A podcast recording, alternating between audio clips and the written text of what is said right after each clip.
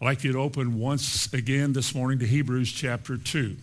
I say once again because that's where we opened up to last Sunday.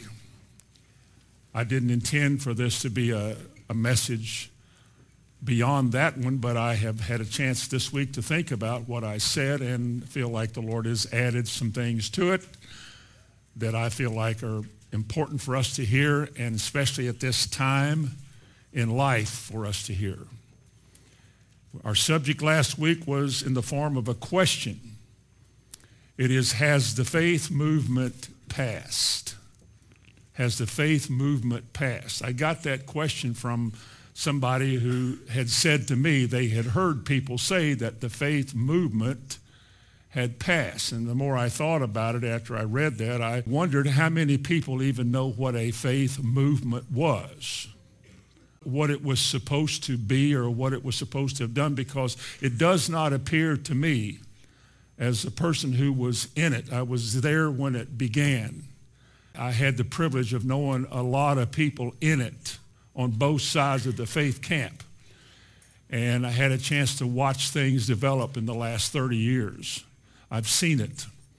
But I wondered how many people today, especially of you younger folks, I wonder how many of you even know what is meant by the faith movement. We hear the word faith message a lot.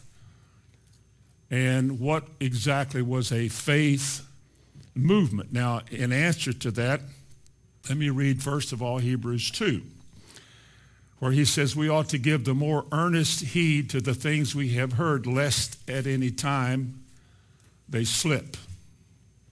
In other words, slip means pass you by. A faith movement was, to me, in my humble estimation and opinion, was a divine move, a visitation of God in the 60s. It followed 20 years after the healing movements of the 20s, 30s, and 40s, in which there were spectacular things that happened. People went to spectacular meetings and saw miracles by various different healing ministries. They didn't learn how to trust the Lord. They just became aware of what God can do, especially in the physical realm with miracles and healing.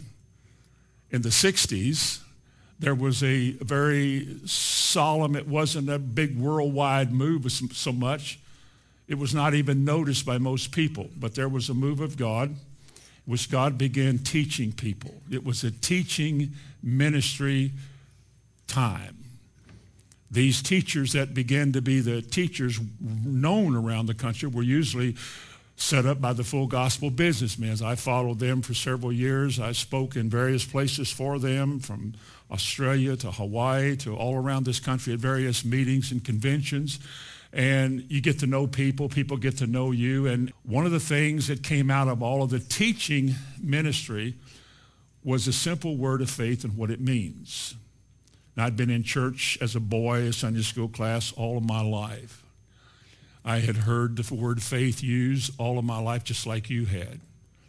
And faith usually meant the kind of church you went to, the Baptist faith, the Methodist faith, or the Presbyterian Church of God, Pentecostal, Catholic, Episcopal faith. The word faith had no meaning except as an identification of the brand of Christianity you embrace. But as to what it stood for, what all of the meaning of that system was, we didn't know. I was in the Christian church, Disciples of Christ. I really didn't care. All I knew was that I went to church and I was a, a part of that. And, and in June the 30th, 1968, I got saved. It was the following year that having been filled with the Spirit, that was this move of God, this baptism of the Holy Spirit, and the eyes began to be open, and teachers came on the scene, and there was this time in which we were interested in what was being said. We became aware of how little we actually knew about the Bible. We became aware that what we were following was not what God was saying. We were following a system. We were good Baptists and good Methodists and good so on and so forth. But as far as what the Bible meant by what it said, I didn't know. When I got saved, there were no cassette tapes. Everything was reel to reel. The first cassette tape I ever had was about that wide and about that tall. It was about that thick. It was a great big thing. Then they reduced them down to the cassettes and, and they were easier transported around and carried and listened to. We begin to hear people talk about faith, the word faith, what it means, how the Bible identifies the word faith. Well, I was newly filled with the Spirit, eager, rambunctious, and ready to go. 28 romping, stomping years old dumb as a dumb person could be about spiritual things. But my heart was enlightened. Something was going on inside, and I really wanted to know what I believed. And I began reading the Bible, and I would ask questions. Wonder why nobody ever talks about that. Filled with the Holy Spirit, I'd ask questions about tongues, and they would say, where have you been, and what's wrong with you, and stay away from that. Those people are crazy.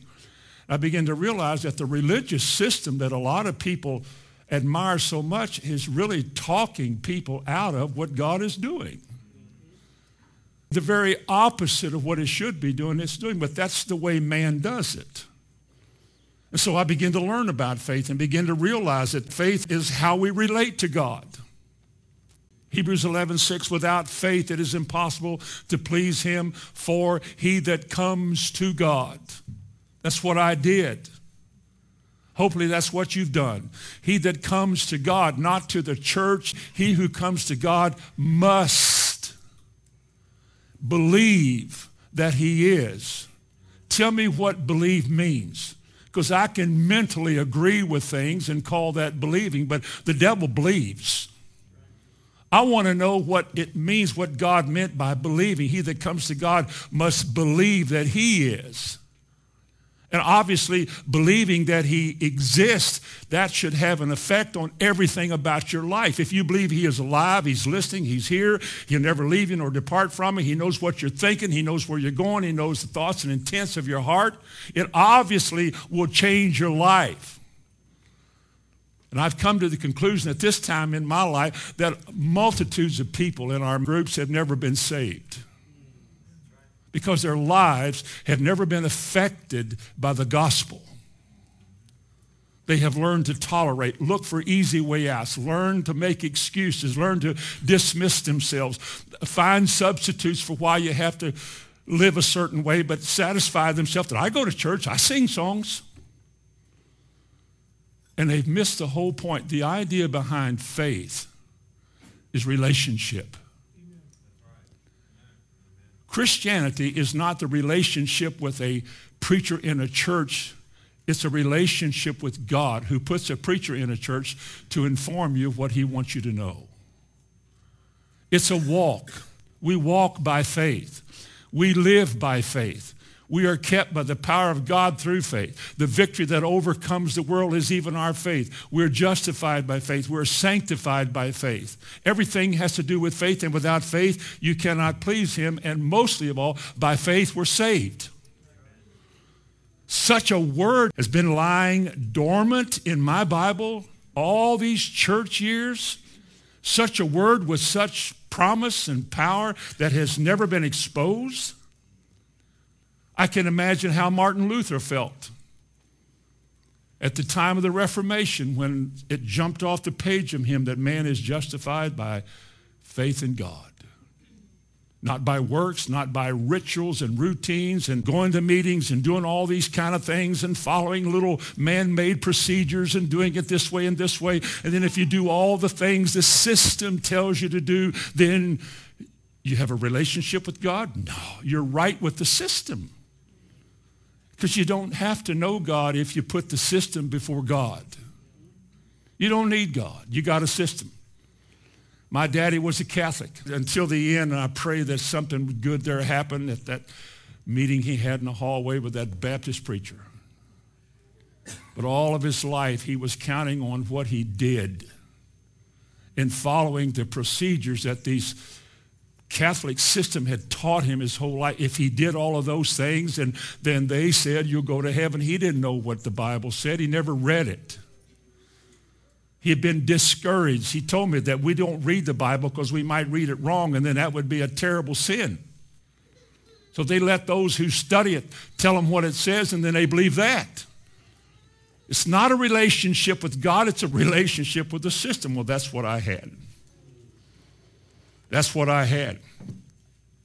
But when it came to faith, and as I look back with the question, has the movement passed? A lot of people got involved in it. Oh, I guess a few thousand. And a lot of people learned how to quote the thing. They learned, one, what faith is, how to release your faith, how to act your faith, how to overcome, and they had all of that down pat. They were relating to a different thing now.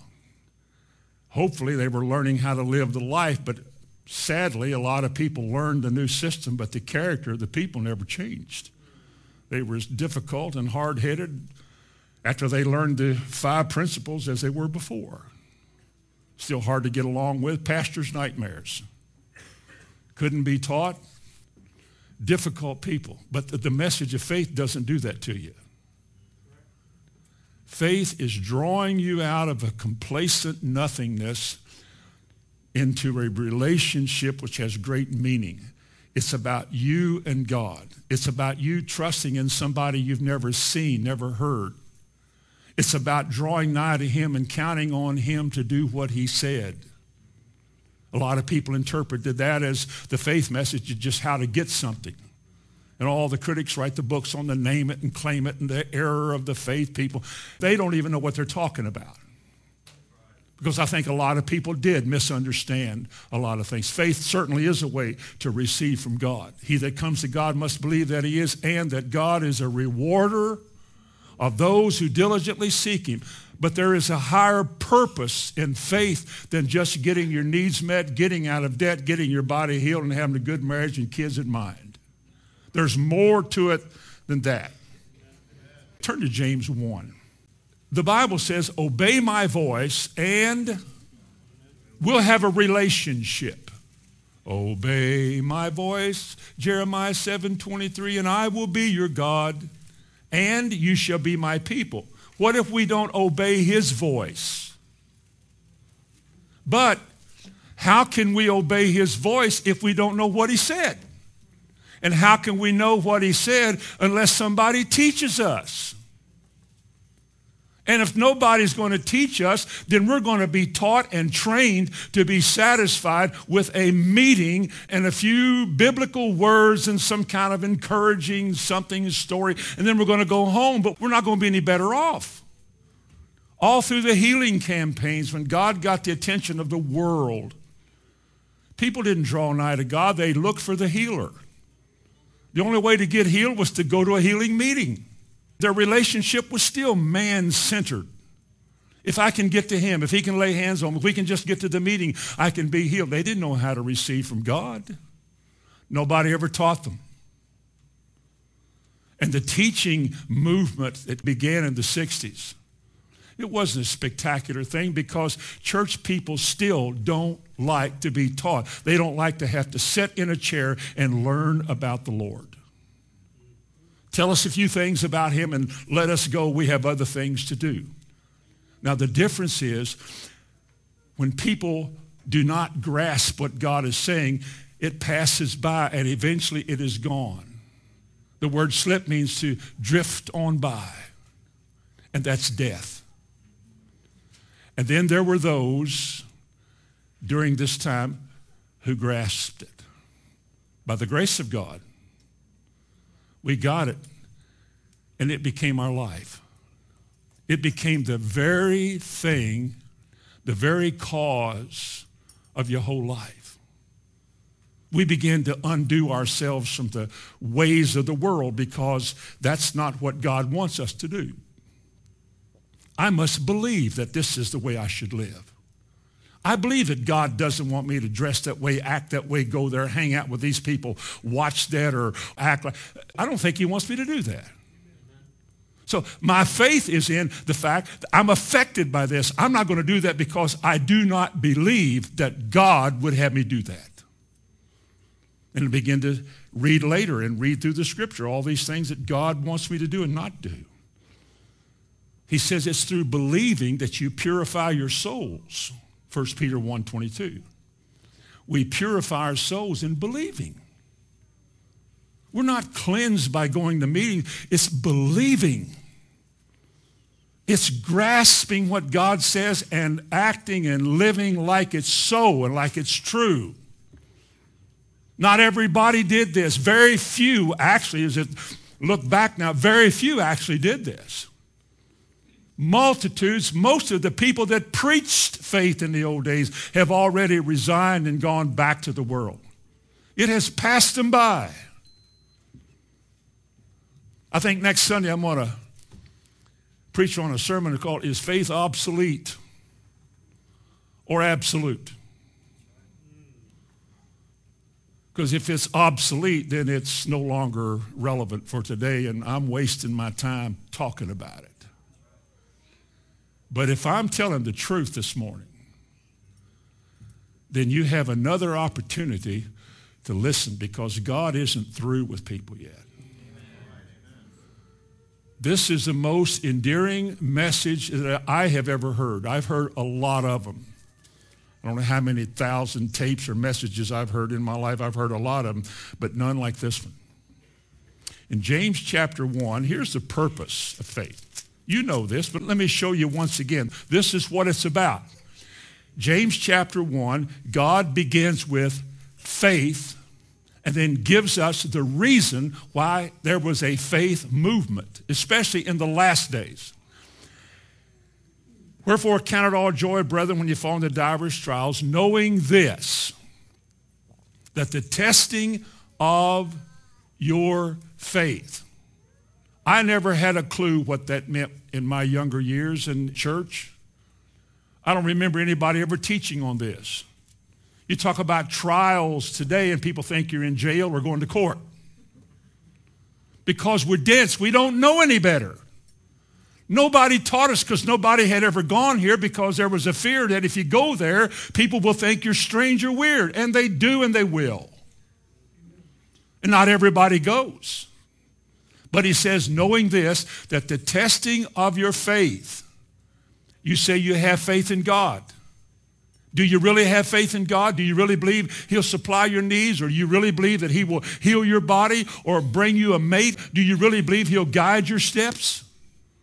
Do you really believe that if you put your hand to the plow, He'll supply your needs, that you don't have to grumble and gripe and complain the rest of your life about the world? Do you really believe that God will make a difference with you? Okay, you're going to find out if you believe that. That's all He says. You're going to find out you've been taught you can believe that, and you say, I believe that. Well, we will find out if you believe that. God wants you to know whether or not you're following a crowd or whether you're relating to God and there's no options. No substitutes, no options. One way only. You've got no other way. Now you're going to find out. Now, will you endure? Will you hold fast to your faith? Because God may, for a season, let things look bad for you. Instead of feeling better, you're feeling worse. Instead of being encouraged, you're more depressed. Instead of the money coming in, the bills come in. And it looks like you've been taught wrong. I've heard that. Hyper faith, they call it. Excessive faith, beyond what God said. Anybody that would trust God must be beyond. With all your heart. And so you put your faith out there, it doesn't look like it's working. The bleeding doesn't stop. The children don't calm down. The money doesn't come in. The job market doesn't look better. In fact, since you prayed, not only has nothing changed, but it doesn't look much better either. And then you go to church and you hear all these testimonies of people, I got mine, I got mine, me too. And then you're sitting there and the devil says, well, it must not work for you. He must not love you. You get about half cranked up. Or will you still count it all joy and say, no, I'm glad for them, mine's coming. What will you do? You'll find out because a lot of people found out they really don't believe God. They found out they didn't. They wanted to because everybody in this time, in this movement, you're in a big group. And boy, I like this atmosphere. I like the singing because we learned to praise God back then. Oh man, we had a reason to praise. And we liked it. And people talked about blessings and glory and honor. We liked it. And it was good. And then we got a hold of this faith and we began to struggle. And he said, James said, knowing this, that the testing of your faith worketh endurance. Will you hold fast? It means hold fast. Notice verse 4. Here's the purpose of faith. But let patience, which is the result of you believing something, but let patience have her perfect work. Let me ask you a question based on that verse of Scripture. Does God do a work in those who believe him and will not give up believing him? That you may be perfect and entire, lacking nothing. I saw a lot of people discouraged and eventually disgusted, blaming the teacher for their lack later on. 20 years later, they blame whoever taught them this message because their life was, seemed to be in a, a heap and a ruin. Divorced, drugs, alcohol, all kinds of things crept into their lives or their family. And they blame somebody else because they're not perfect and complete. Perfect means full stature. When Jesus said, I shall be perfected, it means I will have reached and finished my course. And God says you start with faith. It'll be tested, so you're going to have to hold on and endure. Because what God is doing with you is making you stable and steadfast and unmovable. And the work he's doing inside of you as you're believing is eternal. We begin literally to partake of the divine nature that is inside of you because that's your relationship. It's not with the system, it's with God. And you begin to draw upon what he's teaching you and his words become your life. And his words become your life. And you realize what he said. Jesus said man doesn't live by bread alone but by every word of god. Don't let this pass you by when you have that wonderful opportunity to hear the word. Don't let it go and say oh, i've already heard i don't need no no no. Get it while you can there's a reason for god speaking to us there's a reason for a divine visitation there's a reason for all these things happening. Look at verse 22 of James 1. Purpose. But be ye doers of the word and not just hearers only. That's what the church does. That's what the system teaches. That's what the denominational system teaches. Just come and sit. Don't rock the boat. Enjoy the trip, and you're free to go home. Of course, people on occasion are stirred. Yes, yes, yes, yes, yes, yes, yes. I was too. But by and by, it's a man-made system by man, for man, in the honor of man. And I'm not going to take that back because that's what it is and the very things that God wants to do and the very things that God promises to do, it's that system that prevents it. If they have a form of godliness, but they deny the power of it, he said, don't even fellowship with those people. What do you do with that? What do we do with that? The systems of man be doers of the word and not just hearers only, deceiving your own self. What does the word deceiving your own self mean? It means to draw false conclusions. When you hear the word, but you're not required to live it, just listen to what's being said. And then if you want to do it, you can, but you don't have to because, as our Baptist friends would say, if you have to do anything to be saved, it's works. If you put works of any sort there, then you've corrupted grace and you've added works to salvation. For example, if you tell me I must obey God, and you tell me I have to do that to be saved, I don't have to obey God to be saved. You think, wait a minute. I don't have to walk by faith to be saved. I don't have to live by faith. I don't have to do any single thing to be saved. Now that's the systems of man that has corrupted multitudes and multitudes for generations of church members. You're not saved because you did something, but you're not saved without doing something either. Read James 2. No man is saved because he earned his salvation. He comes to God and repents of his sins because there's nothing he can do. He must believe what the report is. And when he gets up off of his knees, he must realize that God has a message for him. He wants to teach him. And this message is very narrow, and it's not easy, and it's difficult.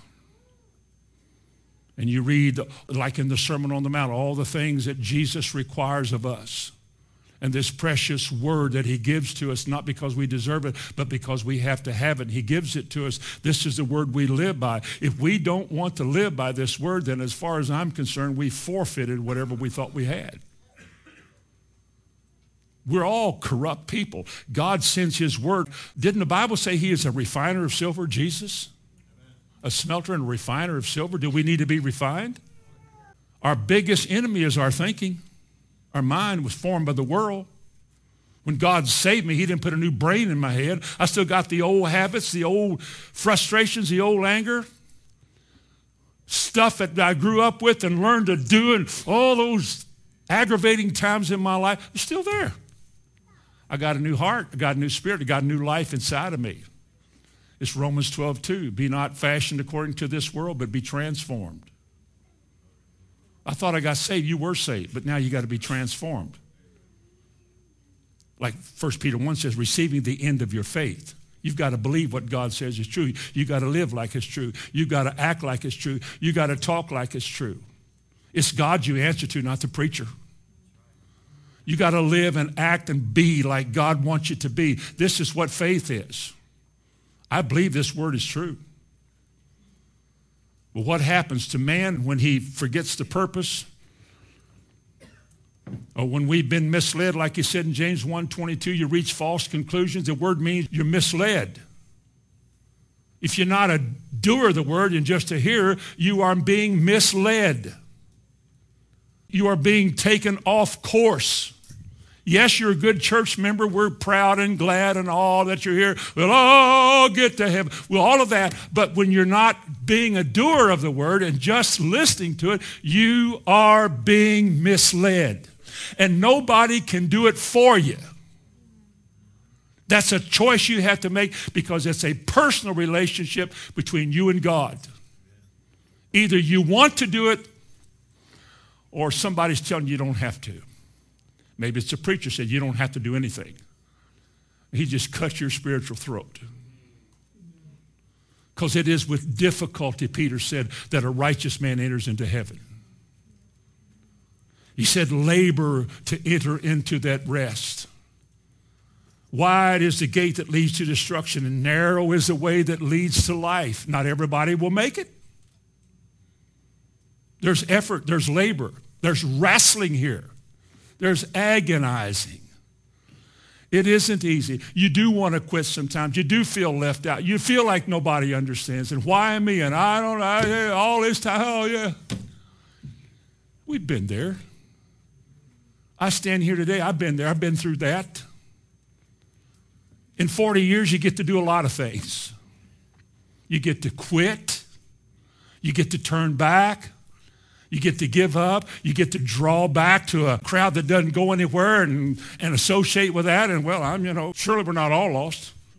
You get to do that too if you want to. Or you can say, I remember when he came. I remember the effect and the power of his word in my life. I can look back and see everything in my life, all these Ebenezer stones in my life. He did this, he did this, he did this, he did this. I despaired here and he did this. I didn't do well here and he did it anyway. Oh God, who am I that such a God would be in my life? I don't want to go back. I don't want to go back to where anybody else went back to if they went back because there's nothing, absolutely nothing back there. It looks good because the devil is a master. He's a seducer of men's lives. Doctrines of demons are very close to the real deal but they just bear off this way a little bit. They bear off that way a little bit. They lower down here a little bit. They give up a little bit here. And you think you're going well, but you're not because there is a way that seemeth right unto man, but they are the ways of death. It says that in Proverbs 16 and Proverbs 14. Listen to me again. There is a way, Christian, spiritual, there is a way that seems right to those that are in it. Preach a Bible, sing songs, send in missionaries uh, talking about Jesus, community drives, march on Washington, all of that dumb stuff. But it leads you nowhere. It's the system. It's the routine. It's the way the thing works and it makes you feel good about yourself. It makes you feel good about your efforts. At least you're not sitting around. You're out here busy helping your church in the community. And there is a way that seems right. I'm not against doing good now, but doing good is not an end in itself. But there is a way that seems right, but it's the ways of death. Turn back to Ephesians chapter 5 and verse 6. This is how we have been misled. This is what misled us. The system, a way that seems right, and evil men. Verse 6, let no man deceive you with vain words, for because of these things cometh what? Now listen, let me start all over. I want you to get this. The Bible says, let no man, me or anybody else, let nobody deceive you with empty, useless, vain words. They may be full of poetry. They may be full of all quoting the Bible. You can quote the Bible, but you can make it say something it doesn't say or use it in a way that's not right.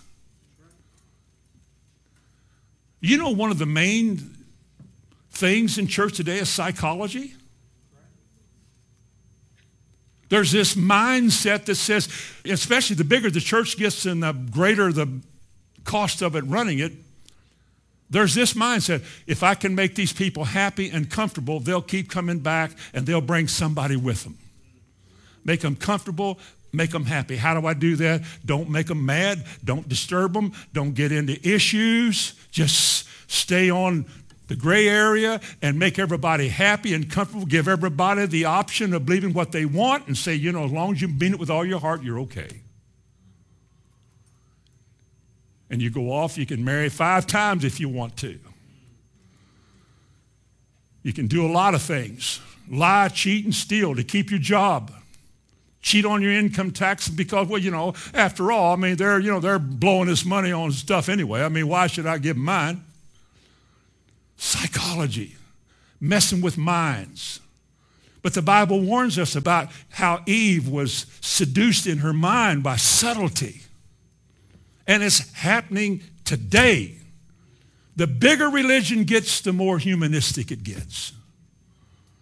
In fact, I heard on a program once the biggest church in America, they don't talk about sin because sin has an offensive ring to it. No joke. and people are sitting there who need to be saved and are told they're all right. 20 years later, they can't get saved because they're hardened to their need for any more than they've got. And they are dead as they said. Their lives aren't changing. Their character hasn't changed. They're a part of a system. The system has put them to sleep and they're dying. And this is what God said in Ephesians 5, 6. Let no man deceive you with empty words, for because of these empty, useless words cometh the wrath of God upon whom? Those who believe it do not obey God, they obey the system, and he calls them the children of disobedience. See, that sounds so harsh to us because even you, and I in this hour are beginning to be hardened to the narrowness of the gospel. I've heard of the dumbing down of America. I heard the other day a father took his son out of public school. He was in eighth grade. He didn't know, he thought Pearl Harbor, literally thought Pearl Harbor was a movie.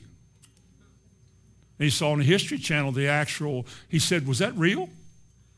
And the father said, my goodness, kids in the eighth grade, took him out of school, had him tested, reads at a fourth grade level. Who cares? He's in school, isn't he? We got the best school in the community. We got all the best equipment in it. Teachers run around in shorts and halters. There's no dignity. Look into church today. You know, they come to church today in flip-flops and cut-offs and old raggy-looking T-shirts singing, hey, man, me and Jesus are cool. All that trash. Where did it come from? Who brought that into this? What if a priest had gone before God in the old days in his flip-flops? He would have been toast at the door.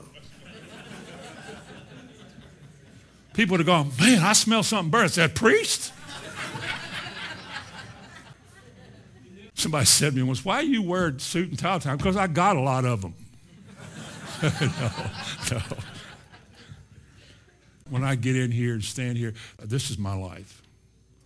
I'd rather do what I'm doing now than anything else in this life I can think of, anything. And yet this is one of the most discouraging things I ever do, ever. And it's the pressure after it's over is just, you wouldn't understand. But this is what I like to do. I get one chance on Sunday, one chance on Wednesday. And too many people act like they don't care. Too many people, I can't speak for you vision, but too many of you here miss church on Wednesday night like you don't need it. That's not good. Well, I just, you know, don't like this or that. I don't like the town either. God say, listen, I'd like to send you to some, where would you like to go? I'll start a church where you want to go. You know why I'm here in this town? Because God sent me here. I'm attached to no village and town in the world. I've lived in Kentucky 36 years. I lived in Indiana 34 years, in Ohio one year. I don't really care where I live. I'm sure I dread some places. But I'm here because God sent me here. I want to do my best here. I want everybody who listens to realize that do your best too. We want to treat God like you're very important to me, like you're my life. I don't want to take anything you say for granted. I don't want to let anything miss. And I don't want a dumb ball game to keep me from church. I want to have my values right. I want to have everything the way it should be. I want to do it right. Don't let somebody talk you out of it. Jesus said, beware of leaven, didn't he? It's doctrine. Beware of what you're hearing. Beware of how you're hearing it. Turn to Matthew 23. Jesus said this also in verse 13.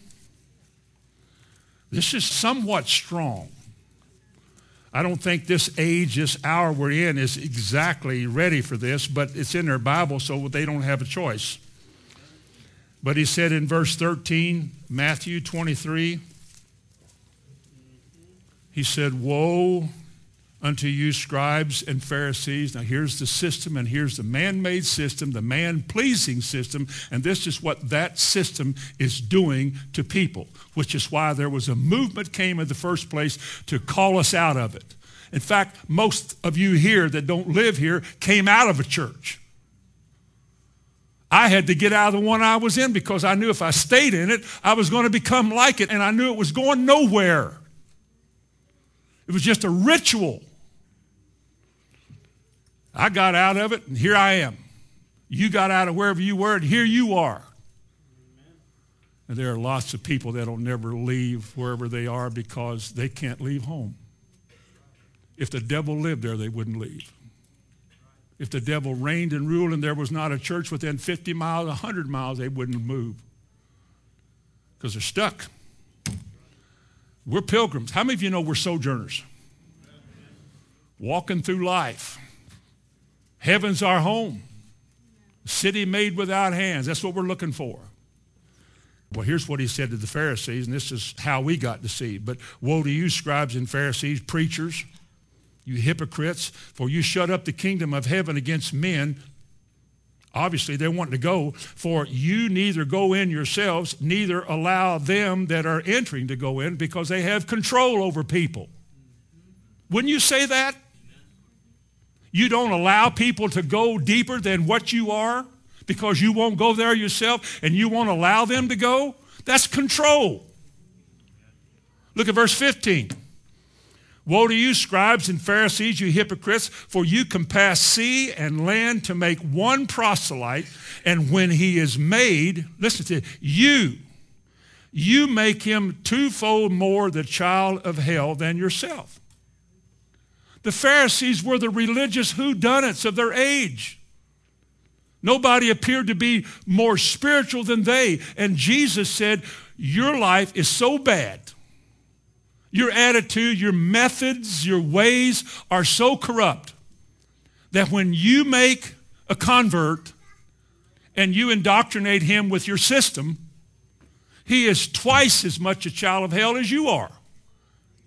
How many of you know that wasn't a compliment?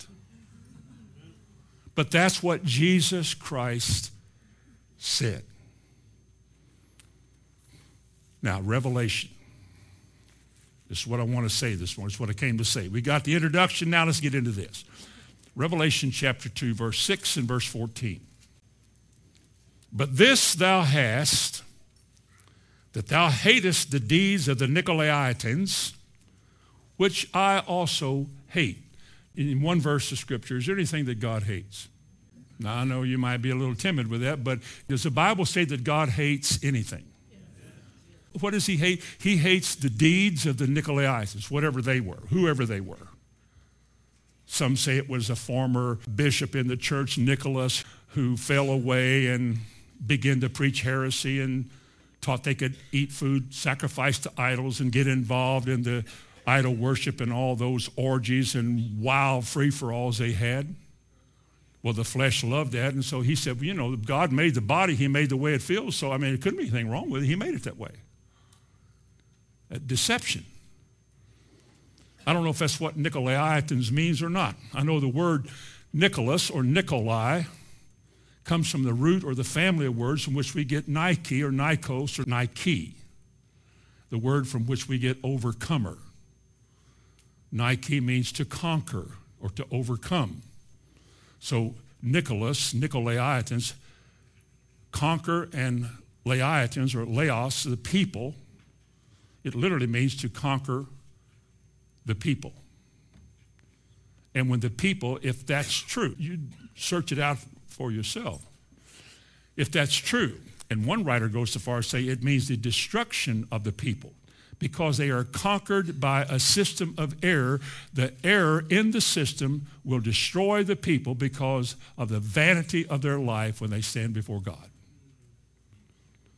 Now, if this is true, because you read in 14, in the rest of this chapter, you read about Balaam, the doctrine of Balaam, and a lady named Jezebel, who obviously, to me anyway, have to do with spiritual truths or spiritual flaws, spiritual errors, a spiritual truth which involves a flaw and an error. Jezebel was the one who set up all these idols and made it really fun to do all that kind of stuff and corrupted the whole nation. Balaam was the one who could not curse God's people, but he was able to inform Barak that, you know, if these little Hebrew boys run over and get to mingling with these girls, you know, and mess around, God will judge them for that. And that's what happened. It's a teaching that deviates from the way of truth. It's a doctrine that tells you that, you know, well, we know God said that, yeah, but after all, don't you think? Okay, I've been married four times. Look, don't, don't you think God understands that because that, that I, I mean, what am I supposed to do? Live like this the rest of my life? Live single? Huh? I mean, who does that? So you see, you start taking humanism into the picture and you begin to reason with yourself, not with Scripture, but with human things. Next thing you know, you can do whatever you want to, and nobody wants to be your judge because isn't that the most popular verse in the world? Judge not. So you're allowed to sit there. Nobody's ever corrects you. You're allowed to do what you want to do. Nobody says a thing about it. And because of vain words, you live in a vain life. In our mouths, in these pulpits. I just realized yesterday it kind of chilled, a little chilling. You know, you're going to stand before God, not only give an account for everything you've said, but a whole lot of things you should have said that you didn't. Because you know, if you said that, people will not take that well. I'm sitting there thinking the times I should have told people, you have never been born again. And I knew that would be one screaming dive bomber. I knew that would be a mess, but I knew it was true. But out of the fear of the consequences of saying it, I didn't say it. That's a weakness. The pulpits are full of weakness. It should not be. God deliver us from that.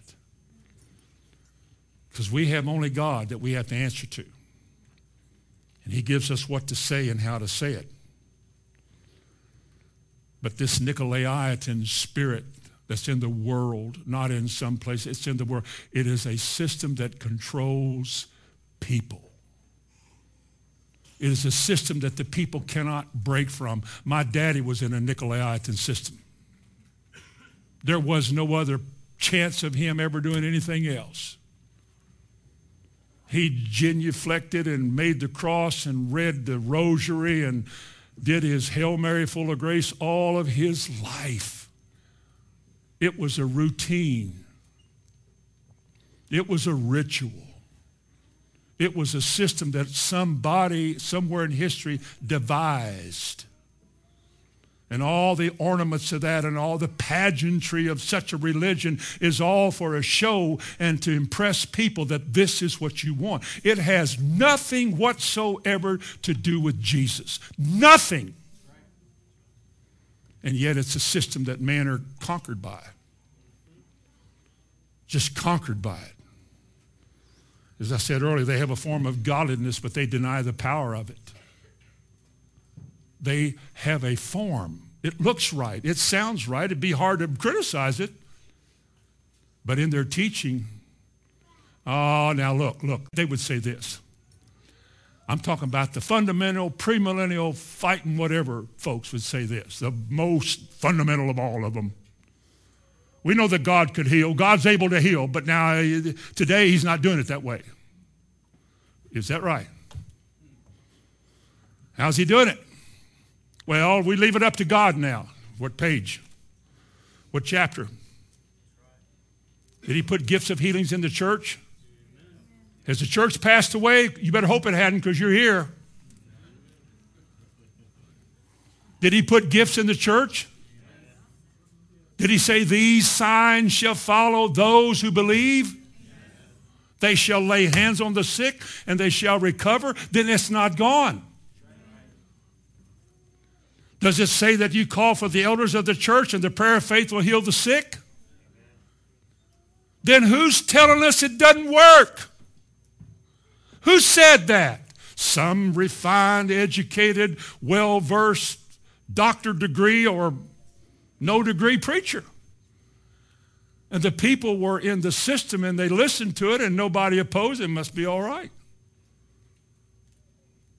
And they get sick and they die and they can't understand why. I go to church, I prayed, I asked God to do something. You say, well, you have to have faith. Well, I have faith. They all say that. Who taught us this? Those religious systems. I'll say it again. Some of the biggest, most fundamental groups in the country that pride themselves on the pure gospel are the ones that talk you out of the power of God. They don't want Mark 16, the last verse 15. They don't want that to be in the Bible. They don't know what to do with it. Healing, they tell you it's not for today, that God gave us doctors today to heal. That is ignorant. When did God ever start charging for healing? Hospitals reject people today if they don't have insurance. Is that God? Wake up. Go to the cross and say, Lord God, I just want it your way. I just want it your way. In Matthew 23, again in verse 28, Jesus said, Even so, you folks outwardly appear righteous unto men, but within you're full of hypocrisy and iniquity. and dead men's bones. You look good. The system looks good. It sounds good. But you know what he said? He said, inside, inside, not only inside of the people, but inside of the church, the people rule in. He said, while you look good, you're full of dead men's bones. It's dead. It's dead. People are still afraid. People still run to the world's way. People still can't see how they're ever going to make it in life without money from a bank. In spite of 30 years of teaching that has been taught many times, it has come back to the same old questions, the same old stalemate that people had 30, 40 years ago. I'm telling you this morning the vestiges of what I've learned, what came into our heart and captured. If I didn't walk by faith, I wouldn't be qualified to stand here. If I'm unwilling to trust the Lord, I shouldn't tell you to trust the Lord. I'm just saying that in the last days, this Bible said, evil men and seducers will wax worse and worse, deceiving and being deceived. Now, in coming to a close, what then is the consequence of all of this? If people have heard this, set it aside, and are trusting in a system, what's going to happen? Turn to 2 Peter. 2 Peter chapter 2, verse 19. Talking about these ministers who are talking you out of your faith. God could, God has, but he probably won't today, those people. He said, while they promise them liberty, they themselves, these preachers, are the servants of corruption. For of whom a man is overcome, the same is brought into bondage. Or people are slaves of whatever controls them. Or a, a person is a slave to whatever he gives into. If you're following the preacher and you're not checking out the preacher's words to see if what he's saying is right, but you're just following him because he's good old brother Tom, a good old brother Jack, or whatever, and you're just doing it because, well, he should know, we're just trusting that he's saying the right thing, you better check it out for yourself.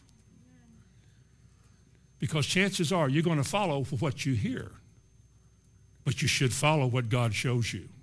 I'm not here to be anybody's conscience. I'm here to tell you what I believe the Lord says. It's your responsibility to either believe that or find out what you believe. Because God will hold us all accountable. In verse 20, looking at four or five words here. And I'm going back 35 years now, 40 years, actually 42 years. Well, let me make it 40. That was when it started.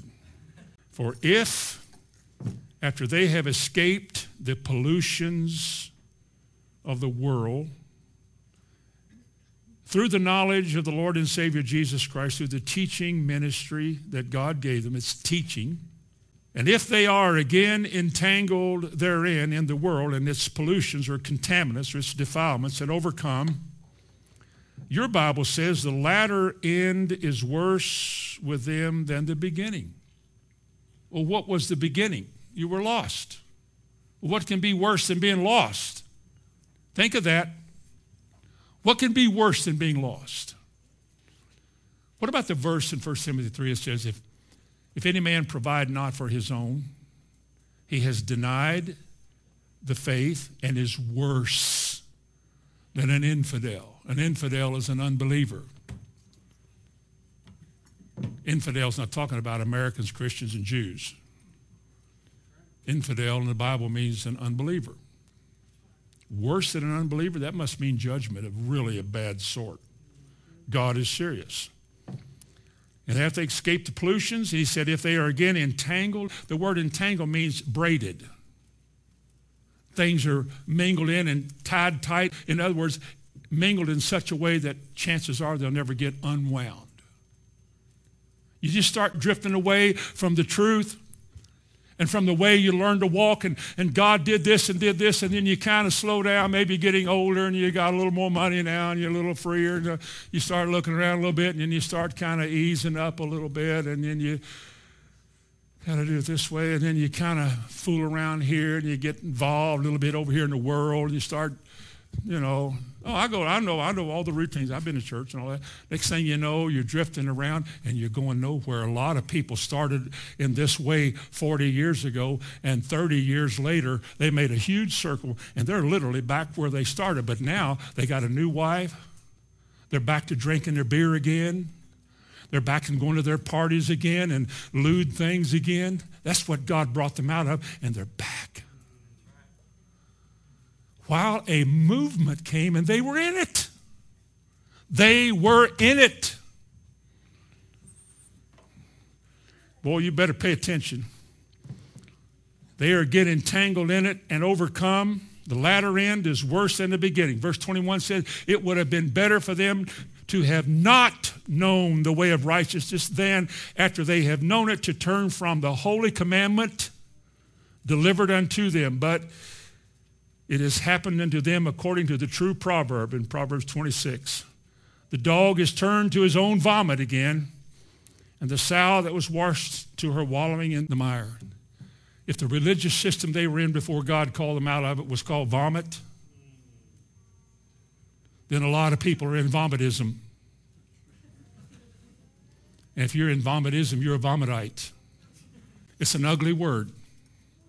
Word vomit is one of those words that the Bible uses that you don't like to hear, like the word whore, whoremonger, or vomit.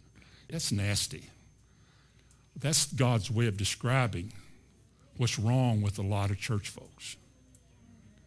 You heard it, you got it, like the sower and the seed, immediately with joy you receive it, and then you kind of wonder why everybody's having a problem. You sort of back off a little bit yourself. You get entangled in things in the world, get some new friends in the world.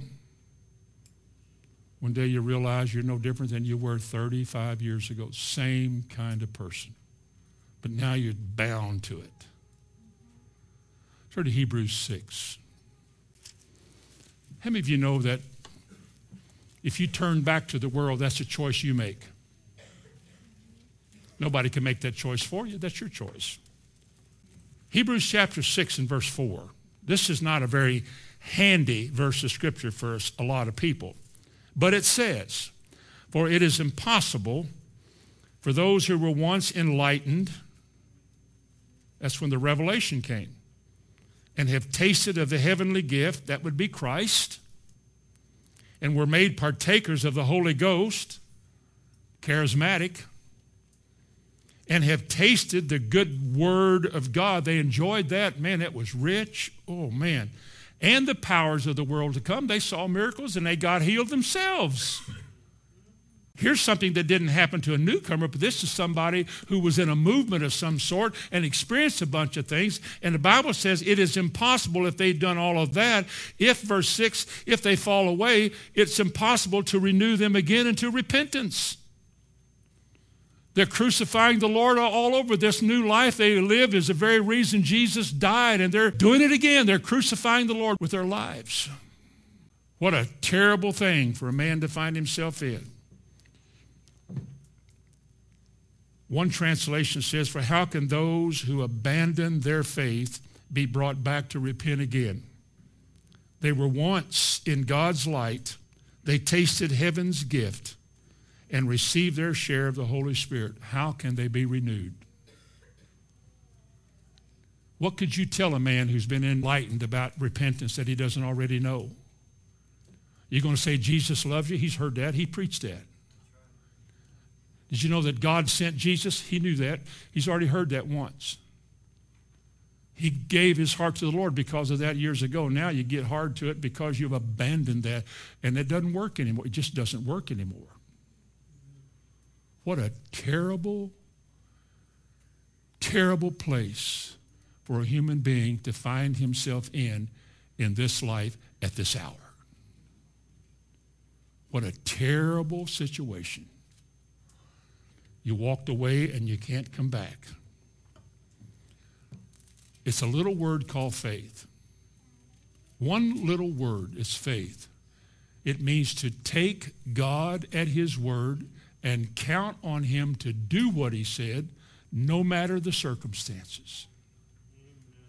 And he puts such an emphasis on it, and I'm going to close with this. In Hebrews 10, this is what he says in the last two or three verses of chapter 10. He has said in verse 38, he said, Now the just shall live by faith. Is that what your Bible says? Let me add this to it. The just are those that have been made right with God. Their sins have been removed, and they stand before God just as if I'd never sinned. You're clean. God made you clean. And now that you're clean, what does he require? Anything? He says here, the just shall live how? By faith. Faith is the substance of things hoped for, the evidence of things not seen. Like Moses endured as seeing him who is invisible. Now I must also live as believing that God is, even though I can't see him, I don't hear him. All I have is this word, which people say has been polluted, but uh, I, I, that's all I got. So I'm going to live like this word is true, whether anybody else does or not. Though none go with me, still I will follow. Because there's not many people that will, but you will. But here's what he said. Here's the deal. The just shall live by faith, but.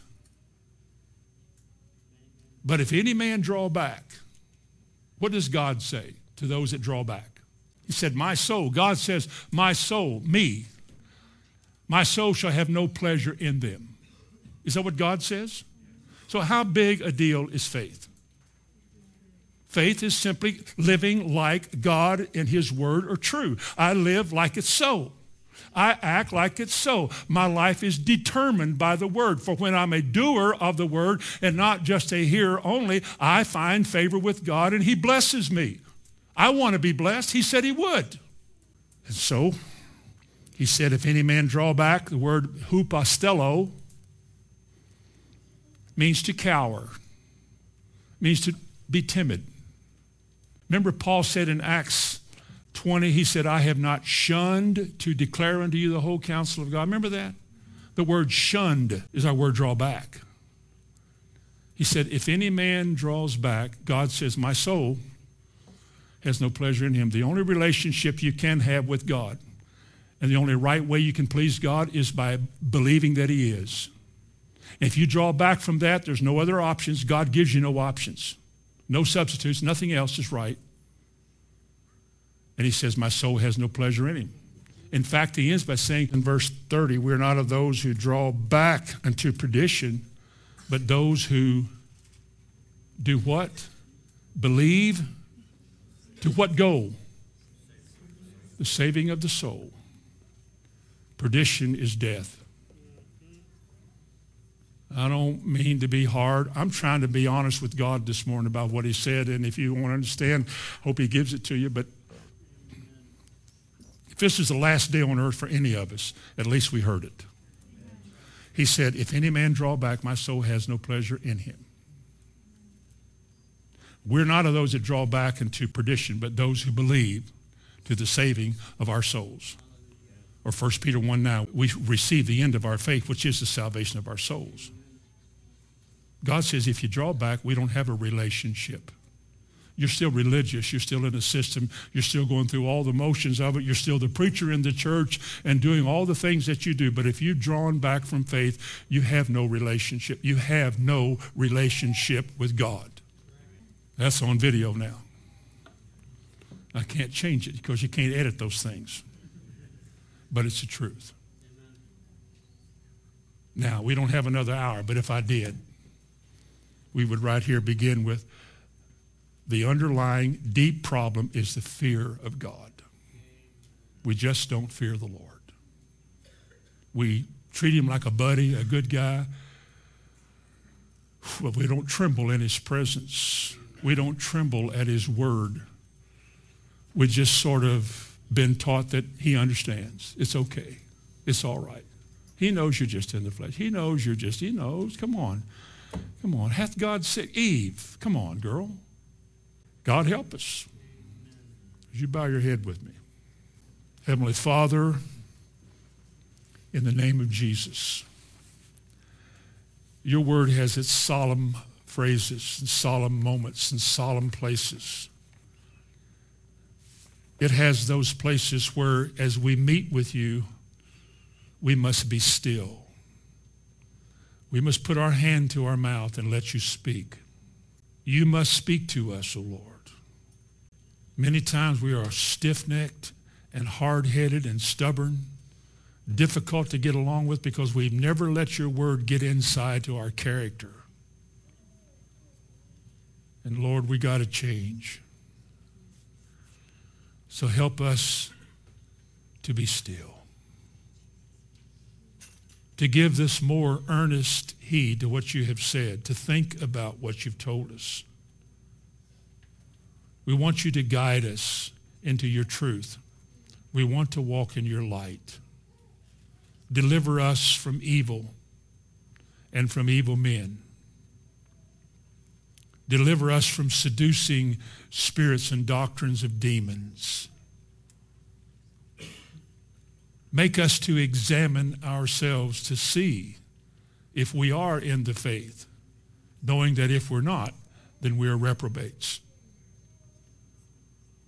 It is narrow, Lord, but it should be.